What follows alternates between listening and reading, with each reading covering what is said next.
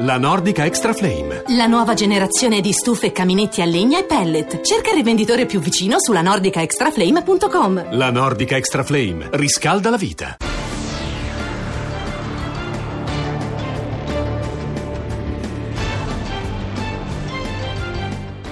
Caffè Europa. Europa disunita. Barcellona si sente abbandonata da Bruxelles. Effetto domino degli indipendentisti. Dai fiamminghi belgi agli scozzesi. Ci sarà la rivincita delle piccole patrie? Partito il valzer di Brexit alla ricerca della nuova sede per l'Agenzia del Farmaco. Da Londra andrà a Milano? Buon sabato a tutti da Tiziana Di Simone. Un caffè molto ristretto stamattina per svegliarci tra regioni e città europee. Barcellona si sente abbandonata dall'Europa. I dubbi e le speranze di un'altra settimana ad alta tensione. Di Salvatore Sabatino.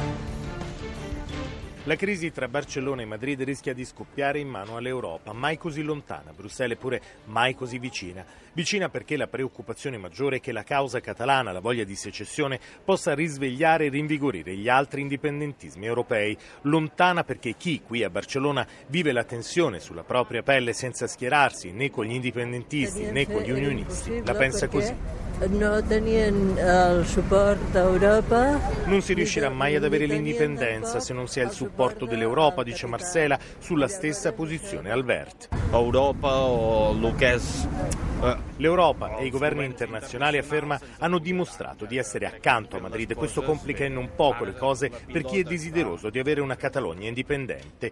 Questo forse uno dei pochi punti fermi di questa vicenda intricata come una matassa. Le cancellerie europee non hanno dubbi su supporto al governo Rajoy alla tenuta dell'unità nazionale spagnola.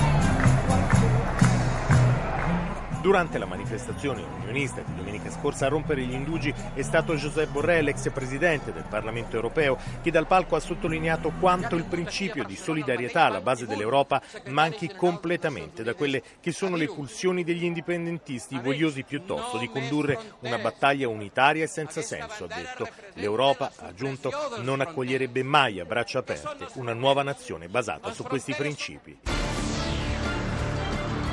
Separatisti di tutta Europa uniti? Dopo la Catalogna si teme l'effetto domino per gli indipendentisti dai fiamminghi belgi agli scozzesi. Di Tiziana Di Simone. L'Europa è costellata di territori che chiedono più autonomia o una vera e propria indipendenza, chi per ragioni culturali e linguistiche, chi per rivendicazioni economiche e fiscali tutti chiedono di staccarsi dalle capitali dei vecchi Stati-nazioni e tutti guardano all'Europa come al futuro. Dalla Bretagna alla Provenza, dalla Corsica alla Sardegna, dalla Galizia ai Paesi Baschi fino alle isole Canarie. Ci sono poi realtà come le Fiandre in Belgio e la Scozia che hanno i partiti indipendentisti al governo. E mentre in Catalogna si dichiarava l'indipendenza sospesa, a Bruxelles si riunivano i rappresentanti di circa 300 regioni europei che parlano di come stare insieme nell'Unione, uno dei tanti paradossi all'europea. Abbiamo avuto l'occasione di incontrare un deputato del Parlamento fiammingo, del partito al governo che punta a una secessione graduale e pacifica delle Fiandre dal Belgio francofono. Belgio che lo ricordiamo è un paese fortemente federale. Il Parlamento fiammingo ha votato all'unanimità una risoluzione di appoggio alla Catalogna nella quale si chiede tra l'altro una mediazione tra Madrid e Barcellona da parte dell'Unione Europea o delle Nazioni Unite. A Carl Van Rue di Alleanza Neofiamminga abbiamo chiesto se un domani l'Europa potrebbe essere composta di regioni piuttosto che di 28 paesi. Gli stati euh, cambiano continuamente, è successo alla Cecoslovacchia e si è divisa in due e sono entrambe parte dell'Unione Europea. La Croazia è entrata recentemente, poi c'è la Lituania e altri paesi baltici. Dunque negli ultimi vent'anni l'Europa è molto cambiata. Carvan Rui ha poi parlato della necessità di rispettare la volontà dei popoli e ha specificato che ci sono regioni come le Fiandre Fiandre che hanno molte competenze e sono diventati quasi una nazione. Abbiamo anche dei rappresentanti diplomatici presso l'Unione Europea, ha detto eh, Van Rue. L'Europa non è in una situazione immutabile. Guardiamo la sua storia, come dicevo prima, siamo passati da 6 paesi a 28, adesso stiamo discutendo anche di Brexit, dunque l'Europa cambia e cambierà in futuro.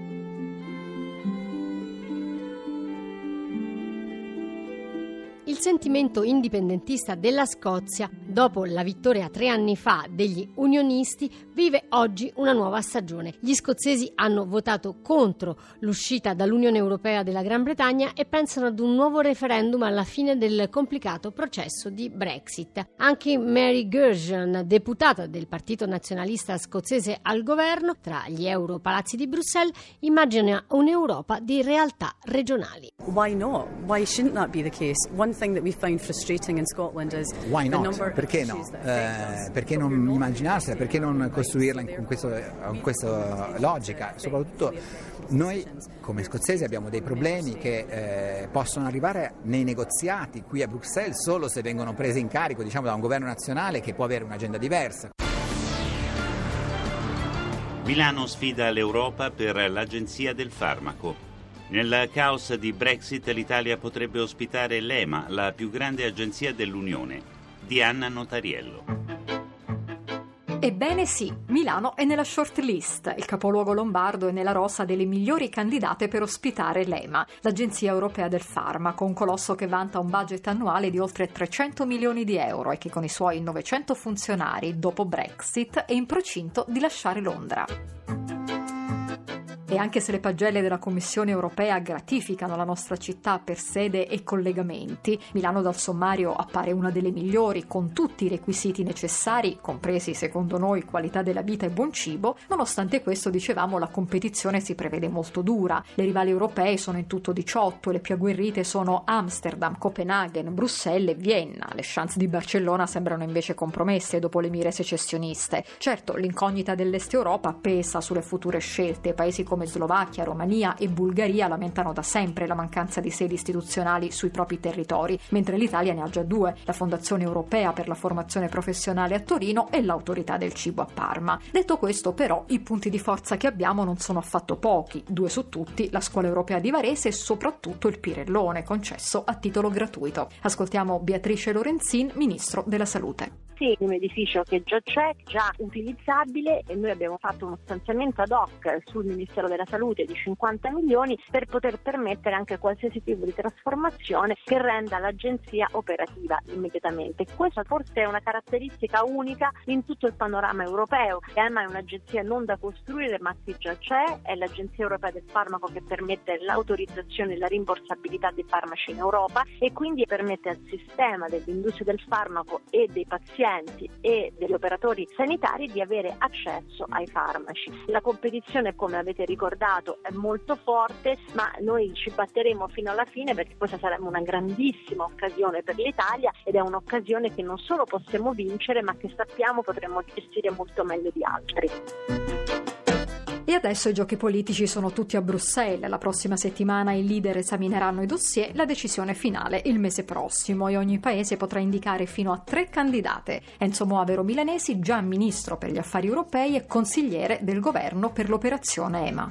Sì, ogni Stato avrà lo stesso numero di voti e avrà in un primo turno tre gruppi di voti per la favorita, la seconda e una terza preferita, poi si andrà al ballottaggio dove ogni Stato avrà un voto e questo permetterà di individuare la città a cui sarà assegnata l'agenzia. Noi pensiamo che sia stato molto importante aver avuto un giudizio positivo da parte della Commissione, molto positivo nella valutazione del nostro dossier confidiamo che questo meccanismo di voto complesso che inevitabilmente chiamerà anche dei discernimenti politici possa riconoscere la qualità della nostra candidatura.